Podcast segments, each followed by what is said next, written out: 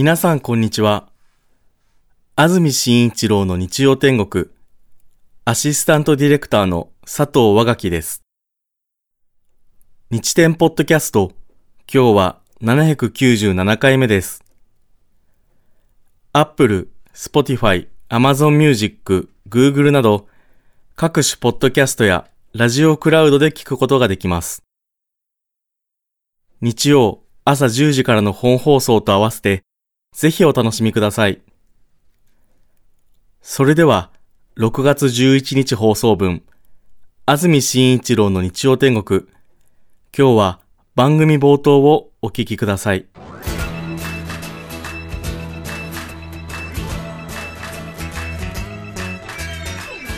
安住紳一郎の日曜天国。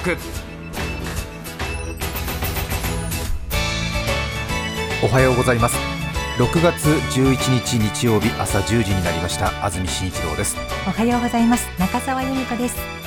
皆さんはどんな日曜日の朝をお迎えでしょうか？雨の日曜日となりました。スタジオになります赤坂も朝4時5時くらいから雨が降り始めています。今も雨が降っています。今日の関東地方梅雨前線の影響で朝から雨です北部では一日中降ります。南部ではお昼頃に雨雲が抜け午後は降ったり止んだりの弱い雨になる見込みです。東京の降水確率午後70%夜50%です。気温ですが最高気温東京で24度千葉で25度横浜で23度前橋宇都宮熊谷水戸で22度の予想です。関東甲信地方は先週の木曜日から梅雨入りしましたね、しばらくこういう天気が続くということです。明日月曜日も関東地方弱い雨。そして今週1週間ですが日曜今日そして明日月曜火曜木曜と傘マーク並んでいます。ただ来週末は梅雨の中休みということで週間天気では来週末土日晴れとなっています。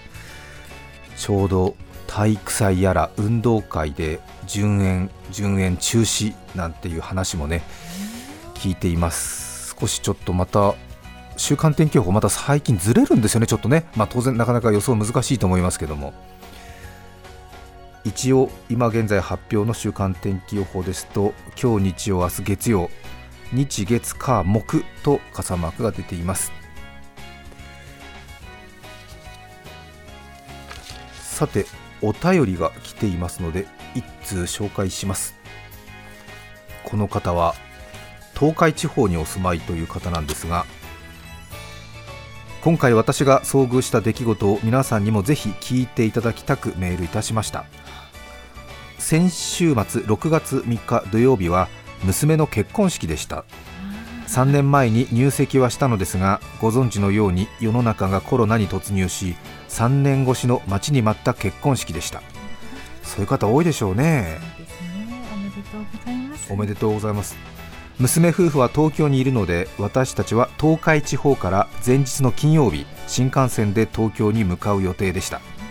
そうですあの東海道新幹線が運休になり大混乱を招いたあの渦中にいました。次に名古屋駅を出発するはずだった新幹線の車内に私たちはいました。終日運休を発表された後の名古屋駅はカオス。私たち夫婦は夜中になんとかキャンセルが出たホテルに入れただけでも不幸中の幸いでした。大変だったみたいですね。先週末ね。ちょうど金曜土曜。台風2号接近に伴う大雨。ね駅のね外に出るのだけでも30分40分かかったなんて話ありましたもんね。私たち夫婦は夜中になんとかキャンセルが出たホテルに入れただけでも不幸中の幸いでした。翌日の午前中に予定されている娘の式に出席するためにはどうしても土曜日の始発に乗らないと間に合いません。祈るような気持ちで朝5時の JR の発表を待ちましたが無念にも午前中いっぱい運休の発表でした。そうだったね。そうでしたね。泣き崩れました。朝5時3年越しの娘の結婚式に出られないことが決定した瞬間。しかし泣いてばかりでは先に進めません。たまたま泊まれたビジネスホテルの選べる朝食980円の中のステーキ朝食を泣きながら食し 運転再開になればすぐ乗り込めるようまた名古屋駅に向かいました。土曜日の駅の構内は大変な混雑で駅の構内にも入れず外で2時間構内すし詰め状態で2時間。私たちがやっと乗れたのは土曜日の午後3時半でした。いや大変だったね。荷物もあるだろうしね。結婚式はすでに終わってしまっていました。かろうじて乗り込めたのは車両と車両のデッキ部分でそこでもたくさんの人がすし詰め状態。またちょうどその場所は車内販売のお姉様方の待機場所を兼ねた部分でした。乗客皆が疲れ切った能面のような顔をしておのおの携帯の画面をただただ見ている中昔から空気の全く読めない主人が車内販売のお姉様方に喋り始めました、わしら今日娘の結婚式やってんもう終わってしもたと苦笑いしながら語りかけました、きっと主人はちょっと慰めてほしかったのかもしれません。すると主人の前にいたスーツ姿の学生と思われる青年が実は私も今日会社の面接の日でしたと話し始めました。皆一斉にその青年に対し溢れんばかりの同情とエールの気持ちを抱いたと思います。きっと面接の時間はとうに過ぎていたと思われとりあえずどうにか東京の本社まで来てくださいと言われたので向かっていますと言っていました。その青年に主人はこの状態で遅れて面接に落とすような会社ならこちらから願い下げやというたれと雑な励ましの言葉をかけ車内販売のお姉様もおしぼりをその青年に頑張ってと渡していました。私も頑張って頑張ってと声をかけました。その青年は新横浜か品川で降りていったのですが最後大変だったけどなんかいい思い出になりました。ありがとうございます。頑張ってきますとデッキ部分にいたみんなに笑顔できちんと挨拶し出口から出ていきました。もちろんどこの青年でどこの会社の面接を受けに行ったのかわかるはずもありませんがあの極限状態の中あのような立派な態度を取れる青年。どこぞの会社の人事の方もしこの話を聞いていたら採用してあげてほしいと声を大にして伝えたい気持ちなのです、あれから1週間私たちは娘の結婚式には参列できませんでしたがお友達がいっぱい来てくれた二次会に急遽参加させてもらい、ヨレヨレの普段着ではありましたがキラキラの新郎新婦と写真を撮ることができたことをあの青年にも伝えたいな、人生っていろいろなことが起きるけどお互い頑張っていこうねと伝えたいです。長々とすみませんでした。ありがとうございました。追伸。結婚28年ちょうど良い距離感を保てるようになっていた私たち夫婦でしたがあのカオスなすし詰め状態の駅の構内の中ではお互いはぐれないために2人で密着するしかなく久々に主人の腕をずっと握っていたことはいいように考えれば新鮮な出来事でした。東海地方にお住まいのね娘さんの結婚式に出席できなかったというお便りでした。ありがとうございます。ありがとうございます。もうねいや本当に、うん、ね。気持ちよくわかりますもうねどうしていいかわからないけれどなんかね拍手を送りたい気分です。本当にそうですね。本当にそうです。ね。はい。やっぱりこういう時に人間が出ますね。果たしてこういう風に自分ができるかどうか。うーん。本当にねこの学生の方も本当になんかねうん。とてもとても気持ちの整理つかないと思いますけれどもちゃんとね、うん、立派な振る舞いだと思います。そうですね。本当に出ますねこういう時にね人間がねはいこうありたいと強く思います。ですね。はい。さて今日のメッセージテーマはこちらです。練習していることです。東京都の天然水さん19歳女性の方ありがとうございます。ありがとうございます。いやーもう19歳で 令和5年で日曜の朝から AM ラジオとは感心です。ですですですです。もう本当によろしくお願いします。すがっちゃう。すがっちゃうよね本当に。ありがとう。もう本当この限界集落にようこそ。もうね皆さんが思ってる以上にもう AM ラジオは限界なのだよ。本当ありがとうどうぞよろしく。本当にありがとう。嘘じゃないよね。たまにね。たまにね。喜ばそうと思って年齢嘘つく人いるから。どうもなんか違うんだよね。と思ってね。なんかねいろいろね。うん。うん。なんか出てくる話がどうも10代じゃないみたいなねことがあったりしますよね、うん、東京都の天然水さん19歳女性の方ありがとうございます。ありがとうございます。私が練習していることそれは父の洗濯物を本人にバレないように適当に扱っていることです。何これ？練習ってどういうこと？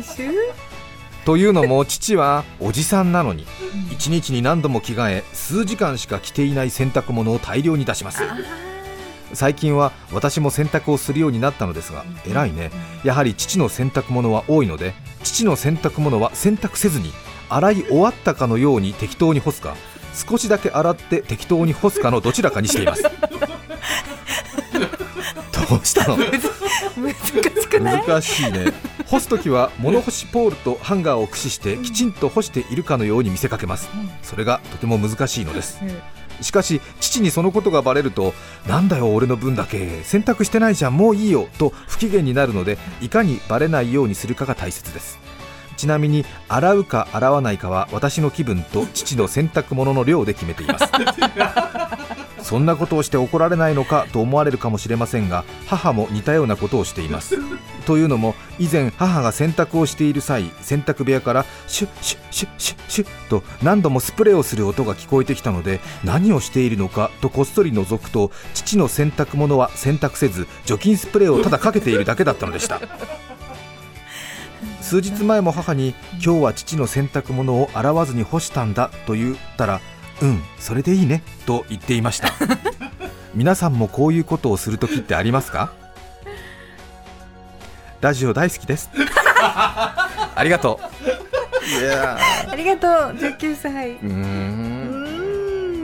ちょっとねお父様がどれぐらい着ていないものを洗濯に出している状況なのかがわからないんであれですけれども、なんとなく人の道を外れてるような感じはしますね工夫してる。工夫しているんだけどお父さんが多分本当にちちょっとねうん。全然着てないのにすぐ洗濯物を出しちゃうタイプなんだろうね。あまりにもね。あまりにもね、うん。うん、例えばなんかこううーんとどっち着ていこうかなと思って、うんうん。であ試着試着しただけなのに、うん。もううん。アイロン洗濯みたいなことなのかな、うんまあね。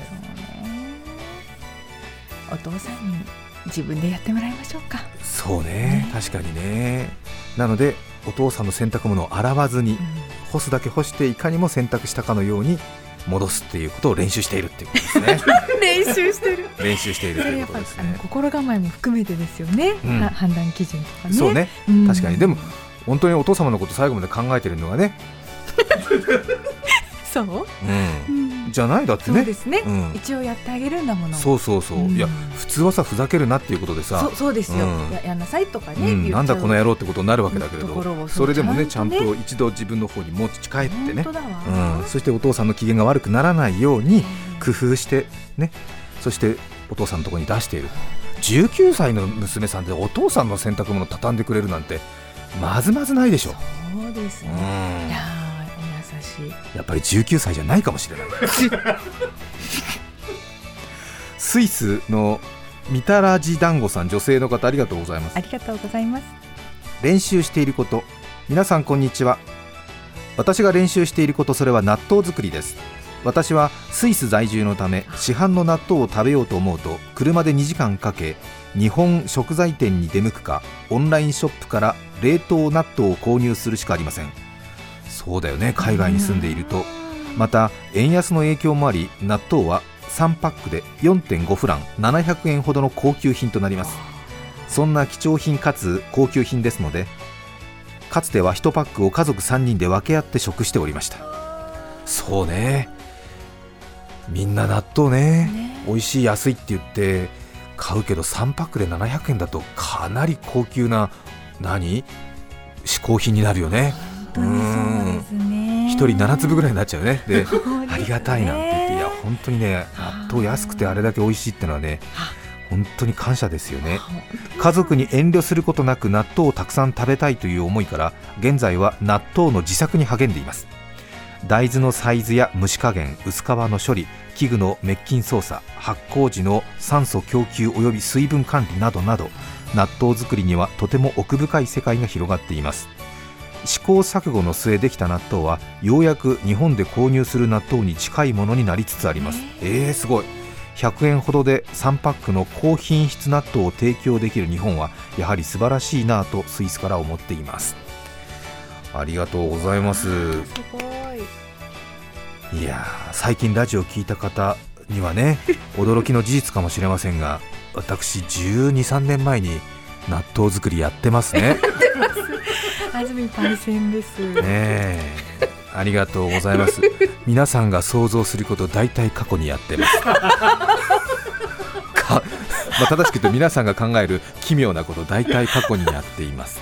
なんて言ってねちょっとおごりが過ぎますが。ねあれは何でしたっけね？あ真夏の東京があまりにも暑すぎるということで、ね。私一人暮らしなので家を不意に2日連続2.5日とか3日弱続けて開けるような時があってそうすると家に帰ると捨てるゴミが腐ってたりとかあるいはもう換気をしてないんで部屋の中が大変なことになってるって話をして、ねもう家の中から腐敗ガスが出てくんじゃないかということで家の鍵開けて開ける瞬間に向こうからガスでなんか押し出される感じってね ありましたよねドア開けた時に。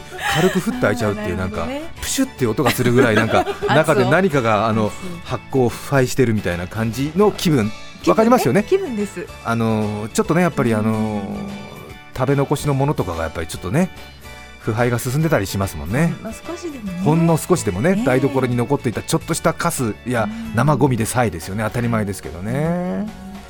なのでこの世の中のその熱で部屋の中のものを醸すその腐敗させる力を平和的に利用できないかということで 私は家を開けてる時間に家の中で納豆が作れるんじゃないかと思い立ってやりましたやりねましたね。圧力鍋を買うところから始めましたけどね。そうでしたそうでした。うん。そしたらできたんだよね。できたんだよね。できたんですよ。東京の夏怖いっていうことなんだけど。いや本当に東京の夏はねもうアパートの一室で納豆を作れるぐらいの気候になってますよね。でもやっぱりなかなか難しくてね、うん、でようやくね糸引くくらいになったんですよね。た。で試食したんですよね。そしたら皆さんどんな納豆ができたと思います？素人のね本当につけ焼き場の納豆作り怖いですよね。忘れもしません。猫のおしっこの匂いのする納豆ができたんですよ。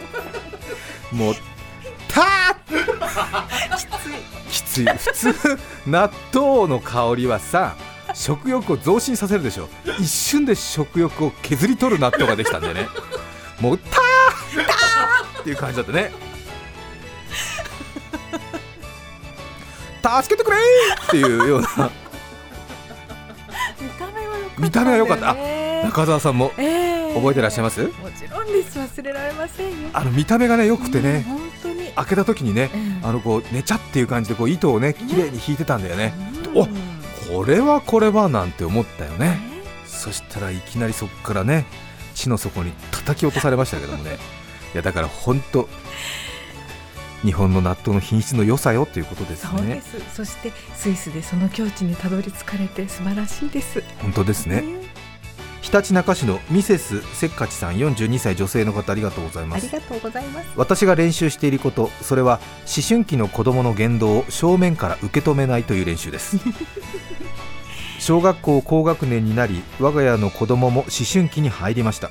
これまでニコニコして私たち親とも楽しく会話をしていた子供が最近は大人ゾーンと子供ゾーンを行ったり来たりして精神面でアンバランス。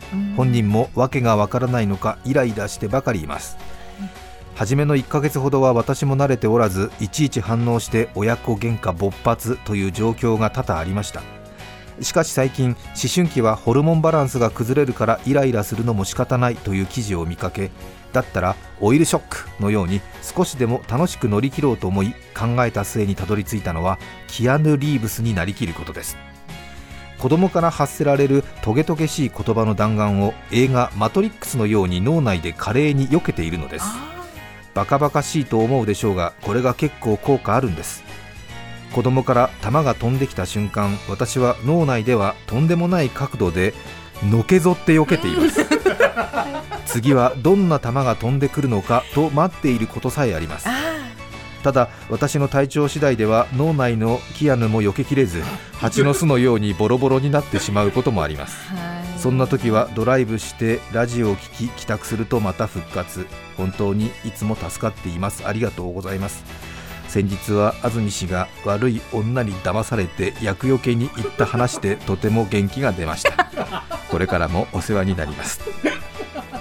ありがとうございます。ね よかったですえ皆さんの生活に少しでも役立っているという実感があるというのがね私の人生の醍醐味でございます。少し声が小さくなっておりますがお役に立てて本望でございます。思春期ねそう、まあ、ぶつかるのが仕事みたいな時代ですからね。そうですうーん。まあ思春期あって一つ大人になるっていうねことですよね。徳永英明さんもそうやって歌ってましたもんね。はい。おしまいです。島根県出雲市のタンパンマンさん49歳女性の方ありがとうございます。ありがとうございます。ありがとうございます。島根県で聞いてくださってるんですか、嬉しいです。ありがとうございます通勤途中の車の中で私は国歌独唱の練習をしています。有名人ならばうまく歌っても下手に歌っても話題になりますが高校の数学教員の私に国歌独唱の話が来るわけではありませんがどのくらいの高さの声で歌い始めれば最後気持ちよくなるのか練習しています。コロナ生活も日常を取り戻してきたので今年の体育祭あたりでオファーが来ないかと思っています誰も私が国歌独唱の練習をしていることは知りませんが。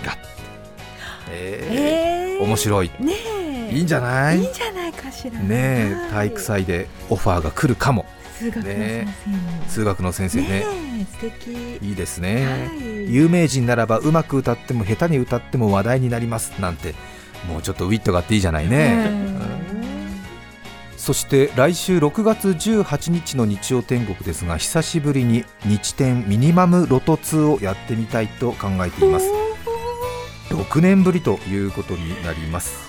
さくらんぼが当たる検証企画なんですけれども「ストップ・ザ・疑心暗鬼 」というね自分がテレビラジオの検証で当たったか当たっていないかその感触が直に伝わらないという課題を一気に解決するというね なかなか斬新な企画でしたけどもただただリスクしかないということでしばらくお休みをしていましたけれども。当たって嬉しい外れて納得っていうね、ええ。帰ってくるんですね。はい。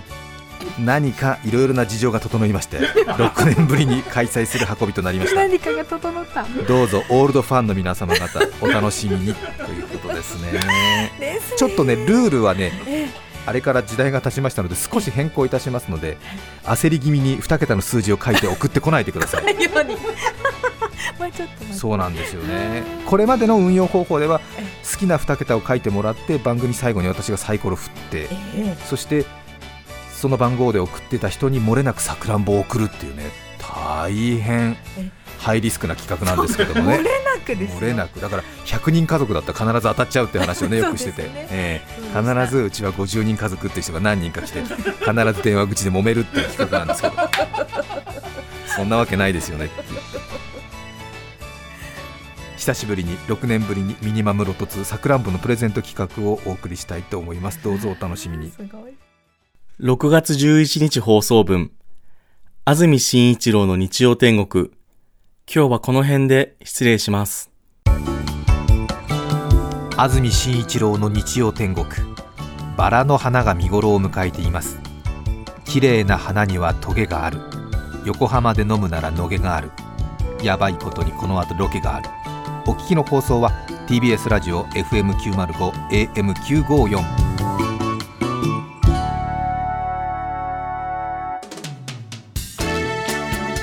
さて、来週6月18日のメッセージテーマは、父さんの愉快な話。ゲストは漫画家、文筆家、山崎まりさんです。それでは来週も日曜朝10時 TBS ラジオでお会いしましょう。さようなら。